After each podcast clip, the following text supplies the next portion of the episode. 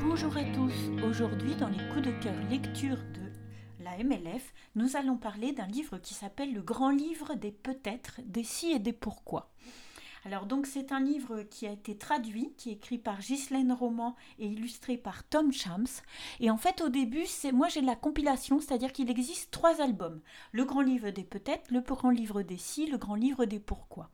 Alors moi ça a été un best-seller pendant beaucoup d'années dans ma bibliothèque. Je le lisais à partir de la maternelle et du CP.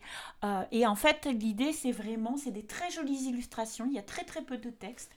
Mais en fait, c'est des petites questions euh, qui font s'interroger. Et en fait, on, peut faire une lecture interactive dans la mesure où on peut regarder les images avec les enfants et donc poser les questions. Alors, le grand livre des peut-être, par exemple, ça va être peut-être que les abeilles font du miel parce qu'elles ne savent pas faire le chocolat. Alors, qu'est-ce que vous en pensez? Peut-être que la nuit est noire parce que vous ne la, pour ne pas qu'on la confonde avec le jour. Donc c'est un album philosophique, c'est un album absolument génial parce qu'il permet vraiment de dialoguer avec les enfants, euh, de mettre en place des débats, de réfléchir ensemble. En plus, c'est bourré d'humour, donc en fait souvent on va avoir des réponses très très sympathiques avec les, avec les enfants.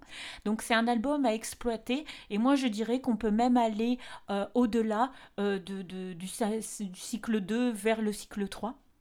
Et puis également la suite d'une activité, ça peut être de leur faire écrire justement mon peut-être ou mon pourquoi ou mon si, voilà, en fonction de ce qu'on est en train de faire. Petit rappel de grammaire en passant, voilà. et l'album est parfait. J'espère qu'il va vous plaire et je vous donne rendez-vous très bientôt pour d'autres coups de cœur lecture du réseau MLF Monde.